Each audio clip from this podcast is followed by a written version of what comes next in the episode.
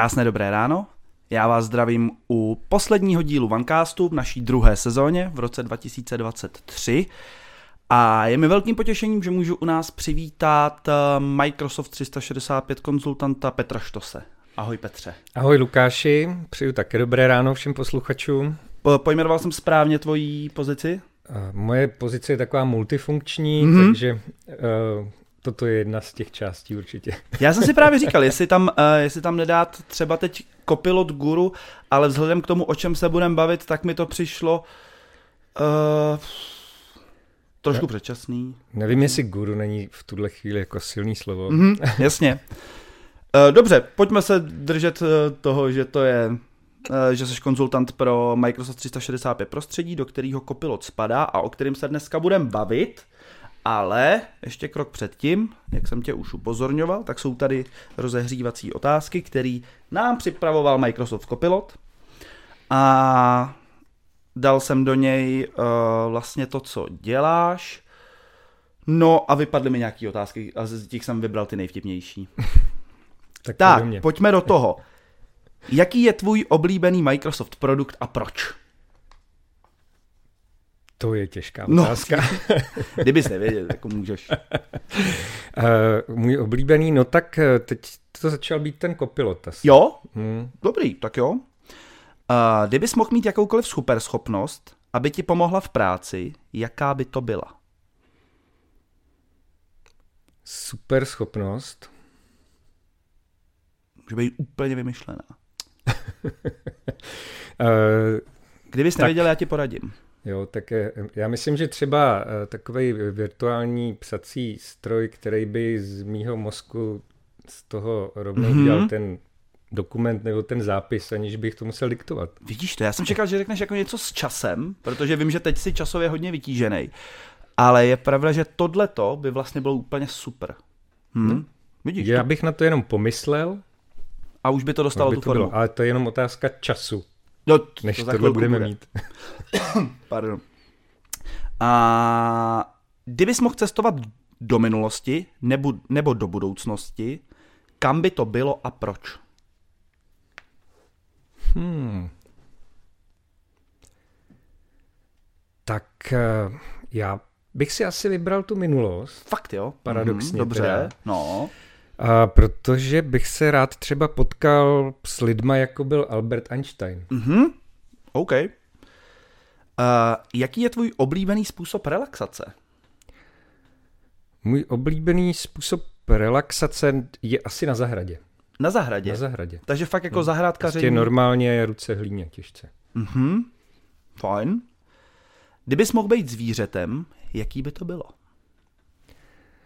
Eh, tady to je poměrně jako jednoduchý, protože my máme doma kočky, takže, mm-hmm. takže kocour, u nás doma. Jo, kocour, ale u tebe doma. jo. Já to jako taky vždycky říkám, jako, že bejt psem u nás doma by mi taky nevadil. Hm. Uh, jaký je tvůj oblíbený mýtus o Microsoftu? Oblíbený mýtus o Microsoftu? Jestli nějaký je, na který jsi přišel. Ale fakt nevím, tohle to mi to vyplivlo a takhle jsem to... No já jako spíš slýchám od různých lidí, už, už možná se to jako změnilo, ale historicky jako jsem se setkával jako s hodně lidma, kteří byli takový ty zarytý odpůrci Microsoftu. Mm, mm. A, a když se jich člověk zeptal, jako co je k tomu vede, tak většinou to scházelo z nějaký neznalosti nebo mm. neinformovanosti. A, a já si takový jako mýty úplně nevytvářím, Vlastně. Tak asi neumím pojmenovat nějaký mýtus okay, aktuálně. to vůbec nevadí. Ale teď se budeš muset hodně zamyslet a být hodně kreativní. Kdybys mohl být prezidentem Microsoftu, co bys udělal jako první? No. Hmm. tak, jako jsou to hodně filozofické otázky, možná jsem ti je mohl dát úplně dopředu, uh, ale to jsem nechtěl. Kdybych byl prezidentem Microsoftu, Hmm. Tak to bych musel hodně přemýšlet. No, OK, OK. Ne, jako jestli tě napadne jako jedna věc, která třeba teď tě nějakým způsobem tíží v rámci těch technologií třeba. Z pohledu Microsoftu ne, tak to je všechno oni to vyrábějí, vyvíjejí, všechno Hmm. má svůj čas, potřebuje to svoji práci, takže a já jsem v Microsoftu pracoval 11 let, takže a byl jsem spokojený, Mhm. Takže vím, jak to tam funguje, jak to tam chodí. No super, takže zachování toho, jak to teď je, fajn. No super.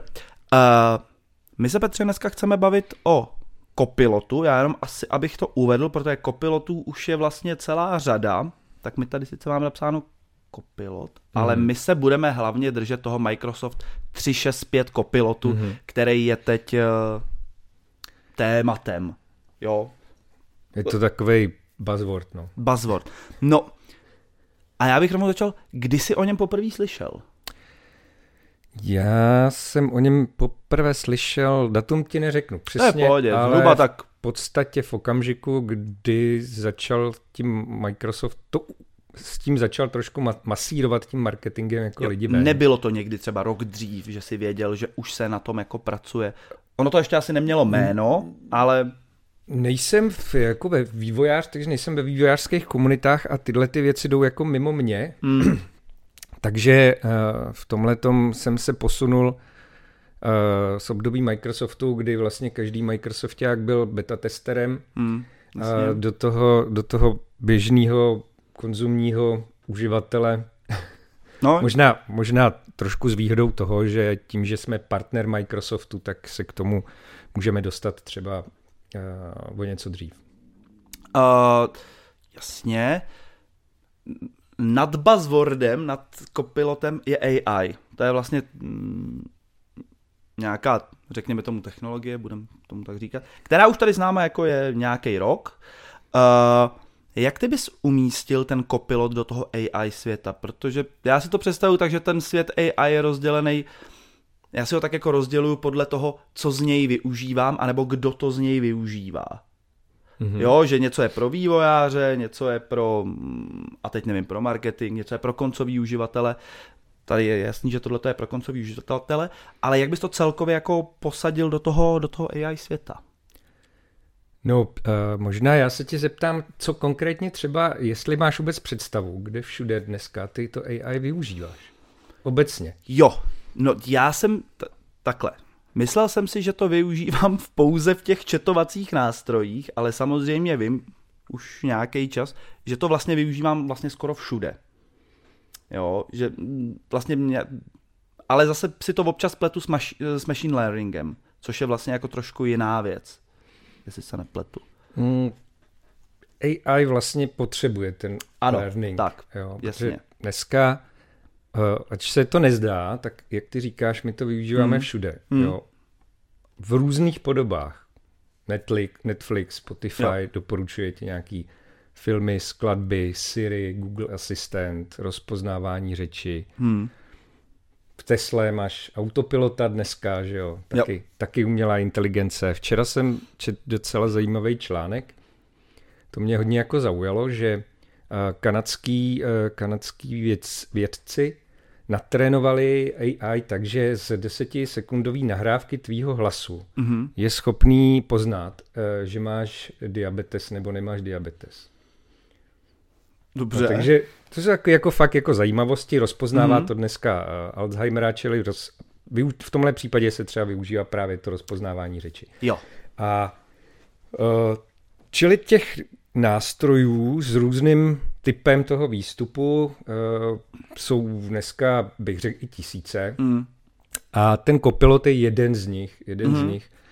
A pokud bychom si ho měli někam umístit, tak vlastně eh, díky tomu, že eh, ty modely, konkrétně ten eh, jazykový model, eh, on používá ve spojení s datama a informacema, eh, se kterými ty pracuješ vlastně v práci, čili v tom cloudovém prostředí Microsoftu, tak je to takový pracovní asistent. Jo. Jo. Mhm. Tak, tak si ho vlastně já i jako představu, že to vlastně není úplně jako taková věc, co strašně moc pomůže tomu IT. Není to vlastně ta technologie, kterými standardně jako nasazujeme, ale je to opravdu ta věc, která je cílená na toho koncového uživatele. Tomu má pomoct a ušetřit ten čas. je to takový virtuální asistent, kterýho ten uživatel má k ruce. Oni ty ostatní kopiloti, hmm. který tam má Microsoft, tak v podstatě dělají víceméně to tež, hmm. poskytují vlastně jakoby podobnou funkcionalitu, jenom eh, v jiný situaci a pro jinou roli. No, takže my dneska vlastně, když se bavíme o kopilutu Microsoft 365, tak je to, týká se to takové hlavně té backofficeové práce, prostě dokumenty, komunikace, maily a tak dále. Mm-hmm. Dostaneme se asi k tomu, k těm funkcionalitám.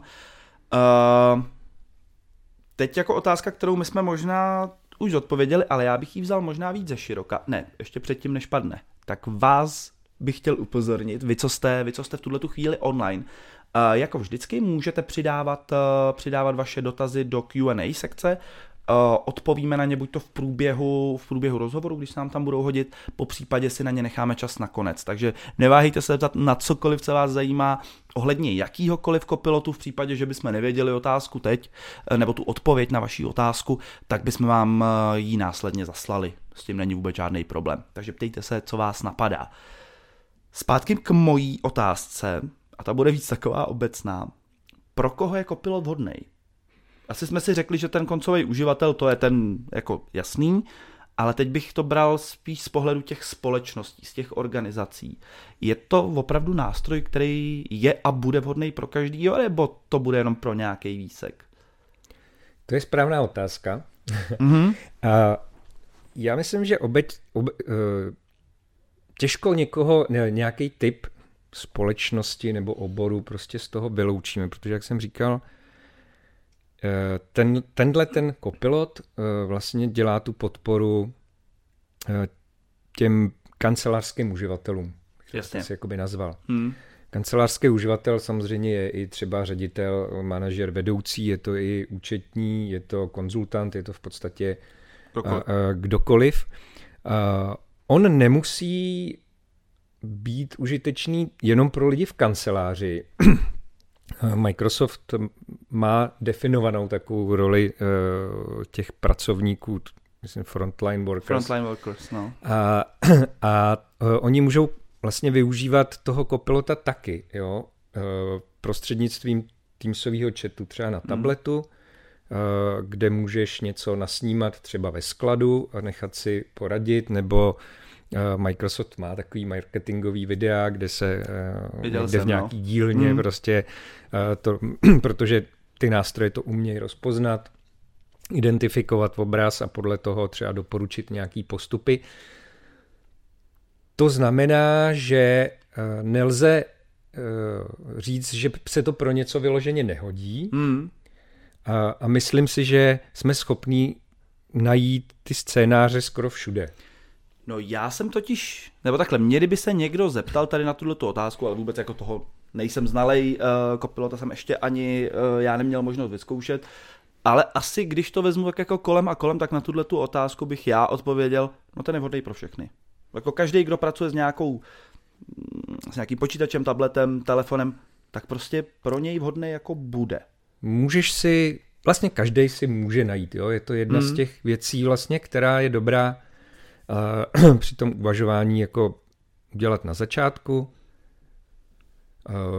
Existují dneska dokonce takový, můžeš samozřejmě použít kopilota, aby ti s tím pomohl, ale existují dneska e, i takové poměrně podrobné mapy běžných typických úkolů pro různé role. Hmm. A z nich můžeš vzejít, anebo můžeš vzejít z toho, že si prostě takhle sedneš a řekneš si, co já tak jako v běžným dni dělám a zamyslíš se nad tím, co by ti mohl, co bys mohl outsourcovat na toho kopilota. No, no jasně. Takže taková delegace práce. Taková delegace, je to, ale ne na lidi. Je to takový virtuální asistent. Mm. Ono, eh, v určitou dobu eh, to byla taková, hm, asi ne v Čechách, ale taková jako moda, prostě najmeš si virtuálního asistenta někde na telefonu a on ti dělá spoustu těch kancelářských mm, prací a ty ho za to platíš. Jo. A, ale byl to nějaký fyzický člověk. Dneska dostáváš takovýhleho asistenta ve formě právě toho kopilota. Mm. No otázka, která možná už je jako dávno zodpovězená, ale bylo by asi hloupý, kdyby tady nepadla. Znamená to, že kopilot nám sebere nějaký pracovní místa? Já osobně si nemyslím, že by bylo mm, potřeba se jako obávat třeba toho, eh, že když přijde kopilot prostě do firmy, eh, že najednou si zbavím 20-30% kancelářských lidí, tak to úplně není. Já si osobně domnívám, že je to spíš o tom, že uh, se změní práce těch lidí. Tak, jasně. Znamená, není to ta změna radikální v, místech, ale je to ta změna v těch pracovních eh, návících, těch postupech a v tom, co by outsourcuju, jak říkám, teda na No, toho no, jasně. asistenta a co já místo toho budu moc dělat jinýho. Jo. Mhm. Tak. Uh, jak bys jako popsal, kdybys to teď měl vzít, protože co můžeme říct a co je asi důležitý říct, že ty jsi jako jeden z mála lidí, který už měl šanci si tu uh, licenci Microsoft 365 Copilot vyzkoušet, nějakým způsobem už v ní pracuješ, tak možná jaký jsou jako tvoje na začátek zkušenosti s tím? Protože ty máš, jestli se nepletu, měsíc a půl, dva měsíce? Zhruba měsíc. Měsíc, mhm. Uh, tak je to něco, co uh, ono je to pořád jako ve vývoji, bych No tak jasně. řekl. Jo? Microsoft, a ten vývoj je poměrně jako překotnej. Každopádně uh, já je to vlastně o tom, co jsem tady zmiňoval. Je to takový o trošku jakoby změně toho přemýšlení, mm-hmm. že se člověk musí zastavit a říct si, tak na tenhle úkol může mi pomoct a většinou může jako nějak. Jo. Takže já to využívám hodně třeba pro právě takové věci. Ten kopilot ti pomůže, řekněme, v takových dvou oblastech. Jedna oblast, když potřebuješ extrahovat z nějakého většího množství informací nějaký základ. A druhá je ta kreativní činnost, když zase naopak potřebuješ z malého množství informací vytvořit nějaký třeba dokument. Mm-hmm. A pro nějakou summarizaci třeba dlouhých mailových konverzací to využívám. Ano. My máme spoustu virtuálních schůzek, virtuálních školení a tady těch věcí. Já se nemůžu trávit ty, ty hodiny a hodiny tady na těch schůzkách, takže tam ten kopilot je taky skvělý v tom, že já si mu řeknu, dej mi tady pět důležitých bodů a třeba i u těch e-mailů, co je super je, že se ho zeptám, je tam pro mě z toho nějaká práce, nějaký úkoly nebo nějaký doporučení. A na tohle to funguje perfektně. Teď eh, přišla třeba směrnice, mm-hmm. jak mhm. používat mm-hmm. AI, ano. nebo nepoužívat, jak ho používat správně. Ano. A to je, přijde ti do mailu sedmistránkový dokument, Jo. Ještě tam nemáme takový ty funkce, kde by, nebo ty lidi nedělají to, že by ti tam se zabere ti to čtení prostě 15 minut, 20 minut, tak možná z obavy, že by si to nepřečet. Asi. Ale když si na to pošleš kopilota a dej mi, eh, co z toho plyne pro mě. Mm-hmm. Pět důležitých věcí a dostanu ze sedmi stránek čtyři body, eh, jak se v podstatě mám chovat eh, při používání AI a ten mail mám vyřešený za dvě minuty. Jo. A teď třeba přesně, přišla ta směrnice, jak používat uh, celkově AI v rámci Software One. A teď mě napadá, te, Copilot ti z toho teda vytáhne čtyři věci, ale co když tam je pro tebe jako ještě něco důležitého, co třeba ten kopilot neidentifikuje, jakože pro tebe to je důležitý, ale vlastně třeba zrovna pro tebe, pro většinu společnosti to nebude důležitý, jo, nikoho to nezasáhne, ale třeba zrovna tebe by to jako, by to zasáhlo. Jak jako ty funguješ s tím kopilotem a co se, co se týká té tý důvěry? Důvěřuješ mu bezmezně nebo... Eh, tak to nelze samozřejmě. Tak.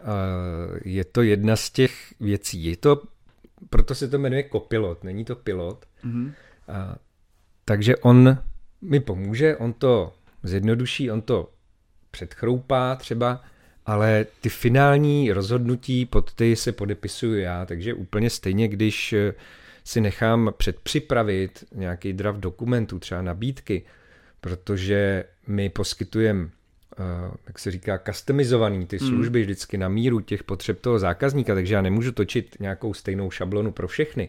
Tak tady mi třeba ten kopilot hodně pomůže, ale stejně já jdu uh, potom, uh, já jsem ten, kdo jde s tou kůží na trh, s tou nabídkou a jsem pod tím podepsaný. Takže pořád je to asistent. Ano.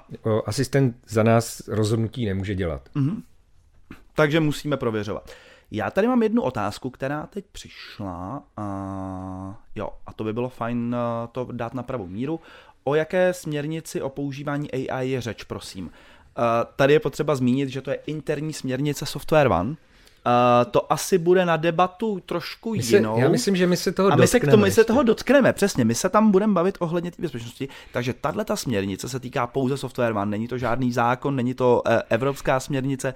Čistě Software One uh, si vytvořilo vlastní směrnici o používání AI technologií obecně. Dostaneme se k tomu. A já bych se ještě teda vrátil uh, k tomu tvýmu používání kopilotu. My jsme teda teď zmínili Teamsové schůzky, kde ty si jako ten highlight řekl, udělá ti to ten zápis té schůzky, což je super, nemůžeš tam být třeba až do konce a ono ti to vyflusne vlastně nějakých 10 bodů nakonec. Tohle to se tam řešilo. Super. Řešili jsme to ve Wordu, uh, pomůže ti to s nějakým jako psaním textu, po případě výcucem textu. Hmm a v rámci Outlooku ti to může samorizovat ty e-maily, co tam z tebe plyne. A co další uh, technologie Microsoftu, kterými denně používá? Co třeba uh, PowerPoint? Použil jsi ko- Mně to zrovna v PowerPointu, mě osobně to uh, hodně pomáhá, protože... No, to si myslím. Uh, já si tam rád dávám obrázky, který jako souvisí s tím kontextem. Uh-huh. A ten obrázek si já samozřejmě vymyslím v hlavě. Ale takový obrázek najít, to mi zabíralo hrozně času, abych já s tím obrázkem byl spokojený. Ježíš, to je pravda. No. A dneska už si ten obrázek můžeš nechat jako vygenerovat. Jednak eh, ten uh, copilot uh, v tom chatu je schopen ti dneska obrázek vytvořit. Řekněme, že to má ještě nějaké hmm. rezervy, to hmm. určitě, ale uh, existují potom i uh, další uh, další technologie, který, které jsou na tom líp. To, co je uh, zajímavé, co jsem jako vypozoroval, tak uh, ty si můžeš nechat vytvořit prezentaci na základě třeba nějakých poznámek anebo na základě nějakého dokumentu. Mm-hmm. A uh, uh, stejně tak, jako když si třeba nechám vytvořit nabídku pro nějakou konkrétní firmu, tak on mi tam umí doplnit údaje o té firmě, který si najde někde na internetu, tak uh, on je schopen do těch obrázků promítnout třeba uh, to, v čem ta firma podniká. Mm-hmm. Což je super. Jo, takže když tam je třeba letiště, tak tam je snímek z letiště. Mm-hmm. Takže to je, a to samozřejmě, on to působí samozřejmě potom jinak, jo? protože no vlastně jako to máš zase na to ošklivý slovo, na customizovaný prostě. A, a, a, a kolikrát by tě to ani nenapadlo, že by tam takový obrázek být mohl. Hmm. Takže s prezentacema to pomáhá taky dobře. Doplnit nějaký slajdy. Jo. Ono to třeba z toho dokumentu to vytvoří slajdy, na můj vkus třeba toho textu to tam dává hodně, ale zároveň to udělá i poznámky pro prezentátora. No, což je super. Což, eh, což může být taky někdy užitečný. Hmm. OK. Nějaká další funkcionalita, kterou bys vypích v rámci PowerPointu, co tě tam třeba překvapilo? V PowerPointu nic speciálního dalšího asi mě teď nenapadá. OK, to klidně jako pojďme dál. Uh, já jsem další měl na mysli Excel, kde vlastně tam bylo nějaké omezení zatím ze strany Microsoftu. Tak já to, v, ve spojení s Excelem zatím nepoužívám. Uh-huh. To omezení tam je Eh, obecně v tuto chvíli tam máme nějaký jazykový omezení. Ta čeština tam ještě furt není? Eh, čeština tam zatím není, bude tam, eh, měla by tam být v lednu. Mm. Ona tam v tom preview byla. Aha. jo, ještě, ještě vlastně úplně na začátku se, nebo takhle, to omezení spočívá v tom, že nemůžeš v češtině zadávat ty prompty mm-hmm. ty dotazy. Jo, musí být v angličtině. Uh, ty musí být v angličtině, jinak, jinak ti ten dneska jako nezareaguje. Jo. Ale v tom preview to šlo v té češtině. Mm-hmm. Takže ono to tam jako nachystaný je, zřejmě tam Microsoft no, jasně, no. to nějakým způsobem dolaďuje. Uh, jednoduchý takový workaround, který mi jako funguje na to, že ten prompt zadám v angličtině a řeknu mu, ať mi ten dokument vygeneruje v češtině a on to udělá v češtině. Jo. Takže prostě jenom... Takže se musím ptát anglicky, ale, ale výstupy můžu mít česky. Super, tam jsem přesně zachytil tu informaci, že čeština bude v rámci 365 Copilotu v lednu a v rámci Excelu to bude někdy později. Uh, nemám úplně přesnou tam... informaci. Mm-hmm, OK, OK, to nevadí. Dobrý, to jsme probrali takový ty základní uh, aplikace na produktivitu, který používáme nejčastěji, tam jsem na nic nezapomněl. Uh, nějaká jako, v, mě zajímá nějaká jako vtipná historka, která se ti s tím používáním jako přihodila, jestli, nevím, to udělalo nějakou ne zprostárnu, ale jako něco, co si fakt řekl, Ježišmarja, to kdybych neskontroloval a poslal, tak um, by bylo zle.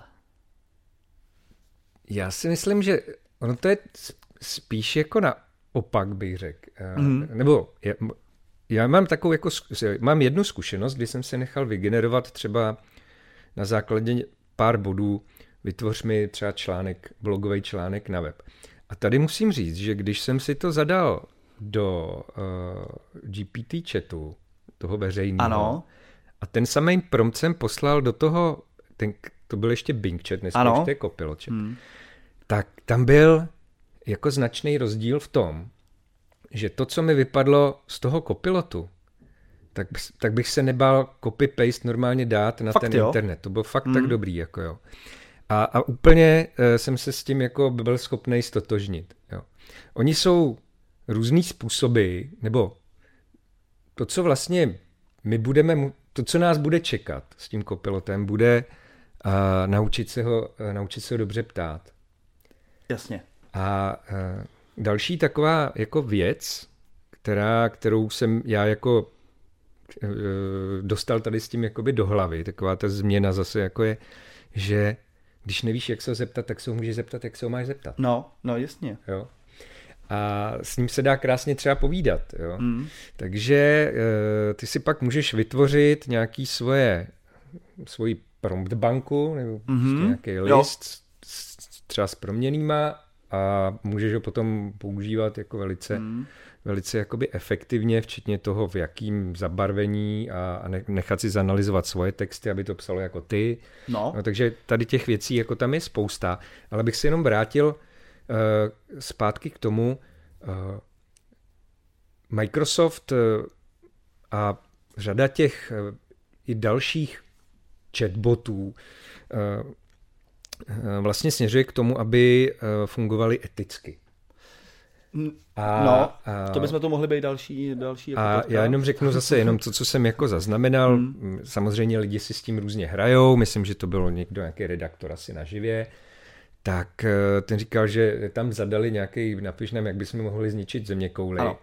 A jenom z nějakých dvou těch nástrojů jakoby dostali nějakou reakci a ostatní samozřejmě se do toho jako nepustějí. Jasně, no. Tam je tam samozřejmě, je to o tom, o tom tvůrci, jako o toho chatbota.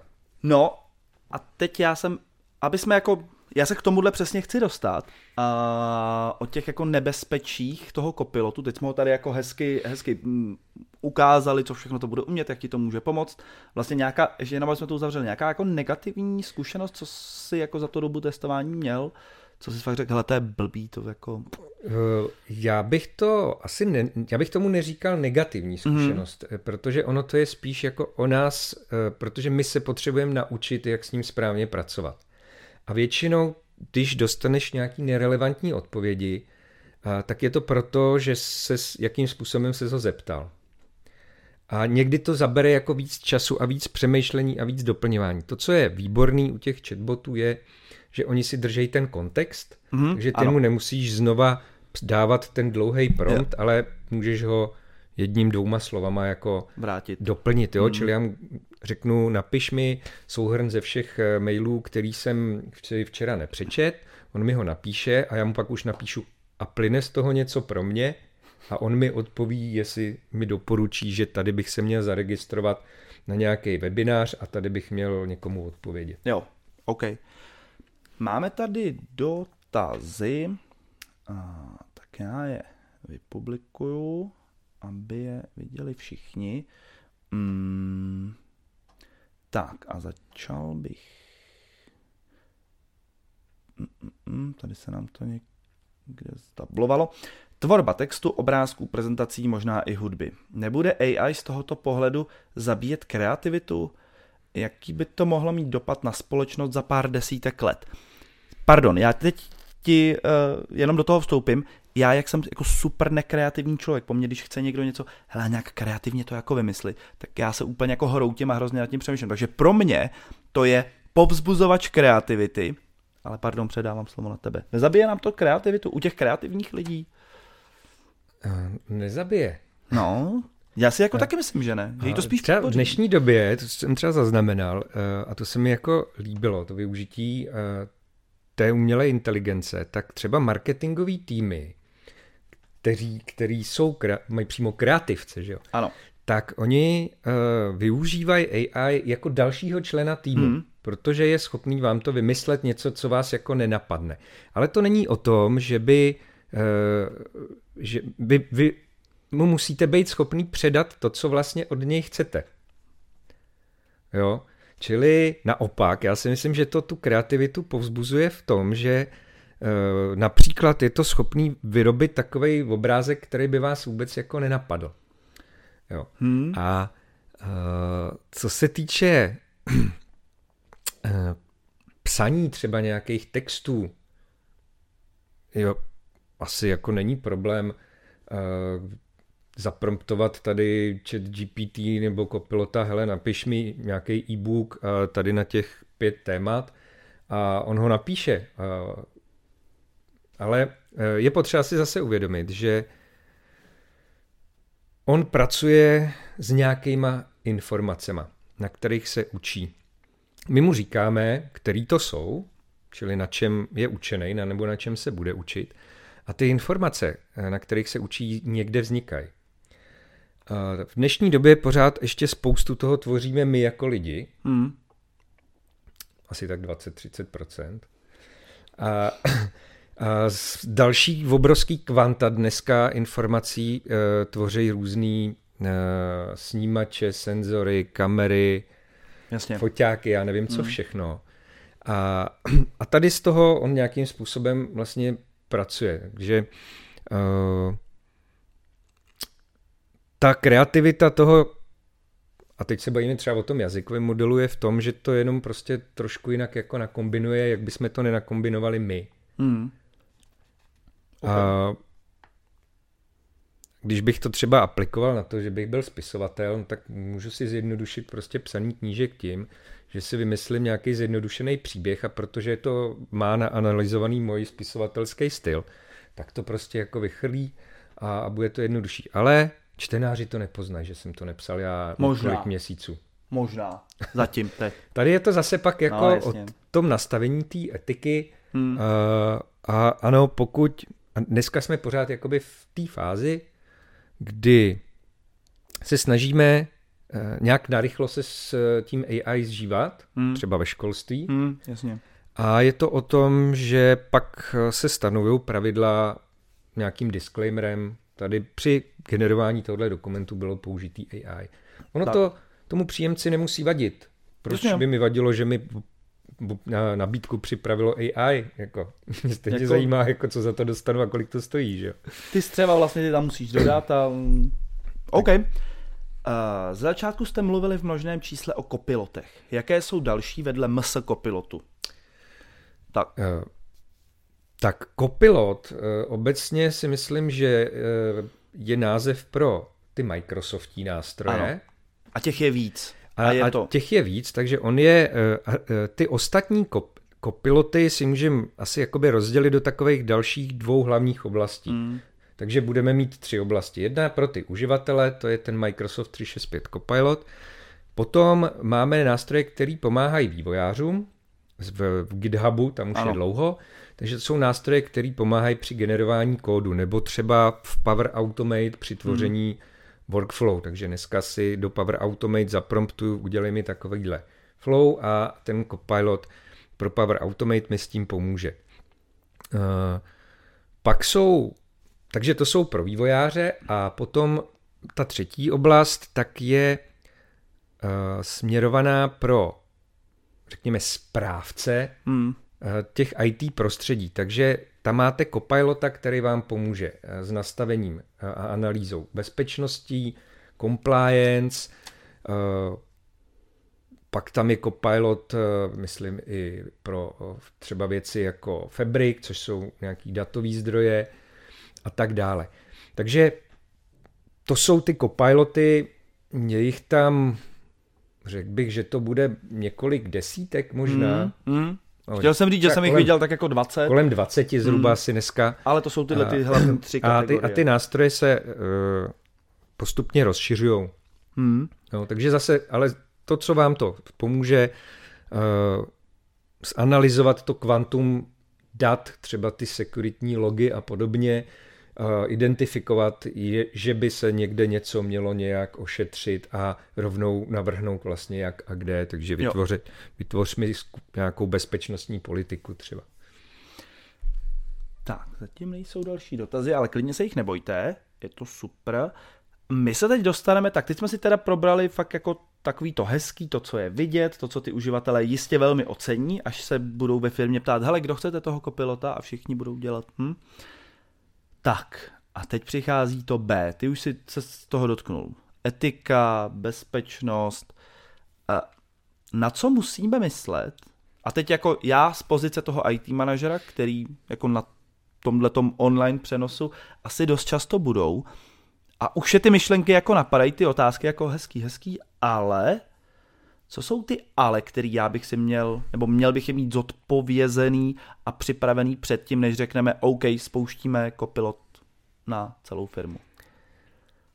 Hmm, tak uh, tam máš uh, asi takový, řekl bych, tři uh, zase oblasti, přes které se jakoby na to můžeme koukat z pohledu, řekněme, připravenosti Eh, firmy na to spuštění mm. toho kopilota mezi, mezi lidi. A teď zatím se jako bavíme teď o tom kopilotu pro ty uživatele. Ta první oblast je vlastně, eh, to jsou data. Pro Microsoft 365 Copilota to jsou data, které jsou dostupné přes Microsoft Graph, čili data, který máš ve tvým cloudu. Ten Copilot s nima pracuje samozřejmě s ohledem na to zabezpečení a na tu compliance, která je v tom tenantu, v tom prostředí té organizace nastavená, takže ono to samozřejmě respektuje veškerý bezpečnostní nastavení, zabezpečení a, a, a tyhle ty věci. A to právě často bývá ten kámen jako úrazu. Já jsem se právě chtěl zeptat, a jaká je úroveň zabezpečení všeobecně jako napříč trhem uh, jejich 365 prostředí v rámci těch společností. Jako vidíš tam nějaký jako úskalí, který by se před tím nasazením měli řešit, anebo můžou nakoupit licence a rozpustit to do celé firmy? Tak t- tady bych ještě možná jakoby uh, předřadil před tím uh, to, že tady vlastně máme ty data jasně daný, hmm. protože hmm. ty si můžeš, a ty společnosti to samozřejmě logicky budou dělat, na základě těch scénářů, který budeš chtít od toho kopilotu řešit, přes ten Microsoft Graph do, vlastně tomu kopilotu dodávat i data třeba z nějakých dalších systémů, máš no. nějaký CRM, servisní systémy a tak dál. A, a standardně na začátku pro ten copilot teda ten set dat je jasně daný. To je prostě tvůj cloud, tvůj tenant. A takže je to o tom, jednak, jak dobře uh, máš ošetřenou tu bezpečnost, to je jedna věc. Mm. Uh, druhá věc, jak hodně ty lidi v tu chvíli, protože dneska vlastně využívají ty cloudové služby, třeba OneDrive, Teamsy mm. a tak dále. A jak, jak, nejen jak hodně, ale jak dobře to používají. To znamená, častá taková ta problematika takzvaného oversharingu, hmm. kdy eh, se může stát, že ten uživatel dostane odpověď a v té odpovědi dostane nějakou informaci třeba, ke který by se standardně dostat neměl a možná, že obtížně by se k ní proklikal, ale když by se dobře zeptal třeba na té homepage, na SharePointu, a nebo toho kopilota, tak hmm. se k takové informaci dostat může. Tak. Jo, čili to je jedna z těch eh, oblastí vlastně jakoby je připravenost té organizace z hlediska Eh, zabezpečení vlastně těch dat, eh, nastavení těch pravidel, nastavení governance, prostě tak, aby to dobře fungovalo. A ta druhá oblast je, jsou ty znalosti a ta edukace potom těch uživatelů, aby oni to používali taky správně, a aby třeba jako nedocházelo k tomu, že protože já tohle používat neumím, ale umím používat nějaký jiný nástroj, tak vlastně, aby jako nedocházelo k tomu takzvanému shadow IT a používání třeba jako jiných, jiných nástrojů. Ono to je tak, že jenom z hlediska bezpečnosti doplním, že ty data, které jsou v tom tvém tenantu, tak ty vlastně nejsou používaný pro trénování toho uh, jazykového modelu a v podstatě je to tak, že uh, ty obsahy těch chatů, toho copilota, vlastně, který obsahují ty interní data, tak oni jsou zaarchivovaný jako jenom u tebe, ano. ale nic vlastně z toho jakoby nejde a nepoužívá se jakoby venku. Hmm. To znamená, jako chápu to správně, že když třeba si nebudu ukládat svoje dokumenty na OneDrive do toho cloudového úložiště a budu je mít někde přesně jako na disku, než na nějaký flashce, kam si je hážu, tak vlastně s těma Copilot nebude umět pracovat. Tak, a prostě on pracuje v rámci toho cloudového prostředí. Uh, on standardně pracuje v rámci toho, toho cloudového prostředí a tam, kam si vlastně ten Microsoft Graph standardně, pokud ho nerozšíříš nějakým jo.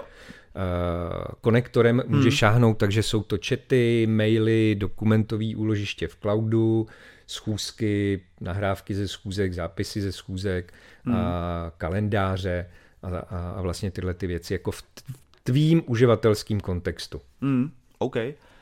A máme tady další dotaz, který si myslím, že se nám teď hodí. Já ho s dovolením přeložím do češtiny. Já jsem nerad, když se to pak eh, ta slovenština nějak eh, zašmodrchá. Jaký je váš doporučený postup při eh, zavádění Microsoft AI nástrojů do vybraných firemních procesů? Děkuji. No, tak tím se možná jakoby dostáváme k tomu, eh, k tomu postupu. Eh, my jsme se eh, a setkáváme se s tím, že se nám ozývají zákazníci a, a říkají, my si chceme koupit ty licence. No. A je důležitý, a já myslím, že už částečně to tady zaznělo, že to není vlastně jakoby jenom o té licenci, ale je to o té připravenosti. A, a to není jenom o tom si vlastně jakoby zmapovat to prostředí z hlediska té bezpečnosti, ale na začátku taky si vůbec jako říct, na co a jak a kdo to v té firmě vlastně jakoby bude používat. A protože předpokládám, že e, velice zřídka, e, kdy to bude o tom, že máme nějaký peníze, tak si za to koupíme Copilot. Jo tak je konec roku, že jo. Tak. Ty jo, že by byly takhle jako uh, přebytečný rozpočty, a, nevím. Uh, takže ono, ono, to má, ono, to má, uh, ono to má nějaký, řekněme, jako zase jakoby postup, uh, kde vlastně jakoby začít. Čili, jak říkám, úplně první, uh, první věc by mělo být to se zamyslet nad tím, kde mi to může pomoct, hmm. jak to budu chtít používat, udělat si představu o tom, jak mi to teda pomůže, co mi to přinese, čili měl bych mít jasno, že eh, mám nějakou eh, strategii nebo mám nějaký cíle, eh, biznisové cíle a jak mi to pomůže naplnit třeba nějaký jako KPIčka. Z toho mi vlastně vzniknou ty scénáře toho použití a, a vlastně potom i následuje to, jaký data k tomu budu potřebovat, jestli teda ještě třeba nějaký jiný, když to budou obchodníci, budu potřebovat se koukat třeba do Salesforce nebo někam, mm-hmm. a jak to vlastně budu implementovat a, a udělat si i obrázek právě o tom, jak to prostředí 365 dneska mám jakoby nastavený. A samozřejmě musí i následovat ta další věc. Když si už teda vymyslím ty scénáře, tak jak to ty lidi naučí používat, aby to používali správně a vlastně mi to dávalo i ty výsledky. A jestli už dneska ta organizace a to používání těch uh, úložišť třeba a toho chatu a těch nástrojů a té komunikace je na takový úrovni, hmm. aby vlastně jakoby ten copilot z toho vůbec mohl vytěžit, protože on to je, on to je prostě, on no. využívá large language model a využívá, využívá tyhle ty věci, takže uh, on mi je schopen z velkého množství dát udělat poměrně jako pěkný výstup, ale z malého množství dát jako ten výstup nemusí být úplně takový, jaký bych očekával. Takže i vlastně takzvaný, v angličtině se tomu říká, tak, tak česky řekneme úroveň znalostí mm-hmm. a mhm. používání těch eh, ostatních nástrojů v té organizaci, tak abych eh, vlastně eh, z toho copilota pak těž, těžil to, co jako je očekávám, že, že z toho budu těžit. Uh, takže je to takovej Eh, více stupňový, více krokový proces, než vůbec uh, vlastně zmáčknu to červený tlačítko a spustím ten bzučák a pište si tady Copilotu. Jo, takže jako asi, aby jsme to jenom jako schrnuli, určitě bys nedoporučoval nákup licencí, spuštění licencí předtím, než proběhne nějaká validace toho prostředí a možná nějaké jako uh, připomenutí toho, jak jaký nástroje používat. Uh, já osobně uh, doporučuji jako přistupovat k tomu nějakým způsobem, jako mít to rozmyšlený. Hmm, hmm. To neznamená, že si ty licence nemůže koupit, když, když někdo jako potřebuje ty peníze utratit, tak, tak to není překážka, ale tam je spíš ten bod toho tlačítka, kdy to pustí mezi ty lidi, aby to nenapáchalo nějakou škodu. Ty škody, tak. ty rizika tam můžou být jako poměrně značný. Jo? Uniknou vám nějaký citlivý data, který dneska nemáte ošetřený Firma ztrácí reputaci, to vás stojí spoustu peněz a, a, a má to, má to celou řadu i dalších jako dopadů. Dneska tady máme GDPR, hmm. jo, nakládání s citlivými údajema. Takže toto je potřeba mít e, předtím, než to pustím mezi ty lidi e, no. ověřený, že to mám no, dobře všechno jako ošetřený a nastavený. Protože mě teď jako úplně napadá přesně ta myšlenka, jakože čeho se ty zaměstnavatele bojí, takže když třeba odchází nějaký zaměstnanec, který měl přístup k nějakým datům, který může případně vytěžit ve svém budoucím zaměstnání, tak už to byl problém, který se jako řešil a takhle ten kopilot, jako když to 365 prostředí není dobře nastavený, tak se může dostat mnohem, mnohem dál a získat jako informace, který si ani nemyslíme, že když by to není dobře nastavené. Tak. tak. Hmm. A Tady máme další otázku. Copilot je soustřed, eh, součástí O365 nebo je licencován zvlášť? Přijde s nějakým updatem automaticky? No tak v tuhle tu chvíli to licencování je vlastně jasný, ale my jsme se ho ani nechtěli moc dotýkat, protože to je teď ta situace, která je teď. Takže v současnou chvíli je licencován pouze skrz Enterprise Agreement, to znamená nejvyšší úro- smluvní úroveň s Microsoftem je navázatelný pouze na Microsoft 365, E3 a E5 plány a minimální nákup je 300 licencí. To je teď. Tak, správně říkáš, je to teď. Ono se to mění. Mění se to poměrně rychle, řekněme v hmm. jednotkách měsíců hmm. přicházejí vlastně jako uh, ty, ty nové věci. Ono to má samozřejmě svoje uh, důvody, proč, proč to vlastně jako Microsoft uvolňuje, řekněme, Eh, nejdříve pro nějaké větší, eh, větší nasazení, ale jak říkám, je to v jednotkách měsíců, takže na začátku příštího roku to bude už eh, zase jako jinak, bude to dostupnější pro širší skupiny Vlastně tu informaci, neoficiální informaci, kterou máme takhle z veřejných zdrojů, tak je vlastně, že by sem tahle ta možnost nákupu měla rozšířit někdy ke konci prvního kvartálu roku 2024. To je ta neoficiální, tak, no. nepotvrzená informace, ale nějakým způsobem už se s tím tak jako trošku počítá, ale nechcem to asi vykřikovat oficiálně, nikdo to nechce vykřikovat oficiálně. To je proto my jsme to licencování tady nechtěli moc uh, jako roz, rozplizávat, protože teď je to nějak, ale za rok už to bude úplně jinak. Teď možná ještě ta doplňující otázka, co tam byla, jestli se někdy v budoucnu počítá s tím, že Copilot bude součástí nějakého licenčního plánu. Asi taky jako můžeme to fabulovat, my, ale předpokládáme, že asi ano. Těž, těžko, těžko, těžko odhadovat, eh, jak to Microsoft poskládá, protože ty, hmm. licenční skladby se uh, poměrně lišej. Ten trend možná, který já sleduji, je spíš trošku jako opačný, mm-hmm. uh, že tím, jak nám přibývá celá řada jako funkcionalit, například do Teamsů, mm. tak dneska už vlastně Teamsová licence je vyčleněná z 365 licencí do Jasně. samostatné licence, má dvě úrovně, takže je jo. verze premium a přibývají tam add-on funkce.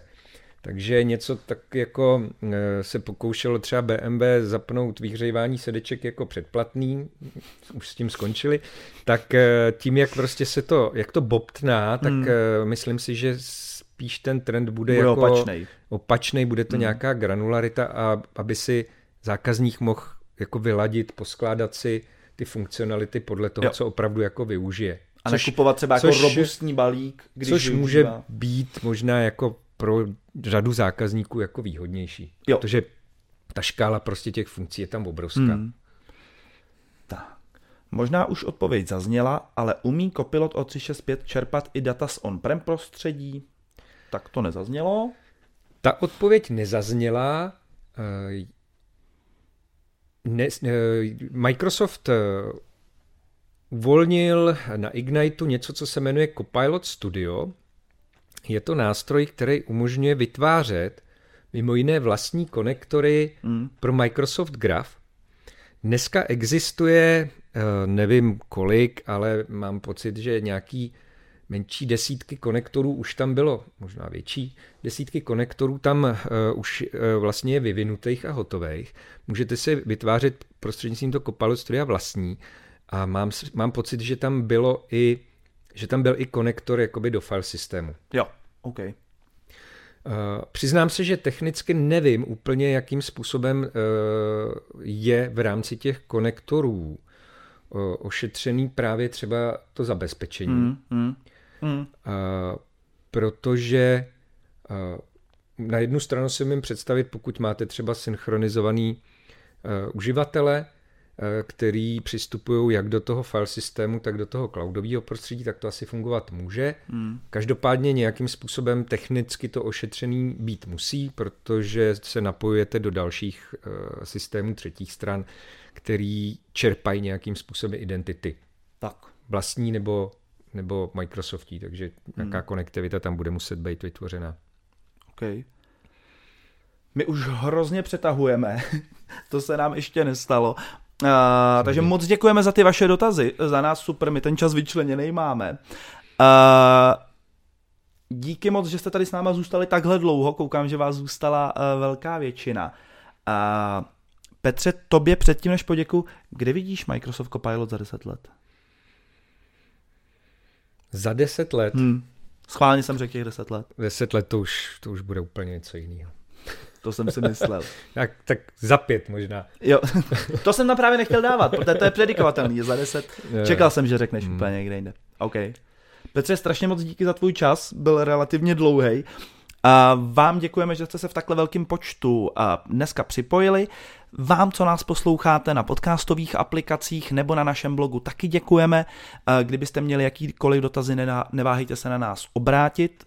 Jelikož tohle je poslední podcast tohohle roku, tak my vám pokře- popřejeme, pokud možno klidný prosinec, krásný vánoční svátky a budeme se na vás těšit s dalším dílem zase v lednu. Tak jo, Petře, moc díky. Díky Lukáši, mějte se hezky. Hezký Vánoce a šťastný nový rok. Naschledanou.